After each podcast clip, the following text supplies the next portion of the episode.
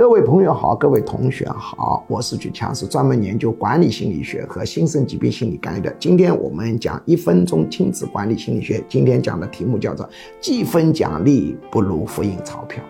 管理心理学当中有一个定律，就是人们对图案远比抽象的语言说教更加敏感，更加能够受到感染。所以，我们有的父母对孩子说：“今天表现好，爸爸妈妈就给你记一个分。”你就可以得到多少钱？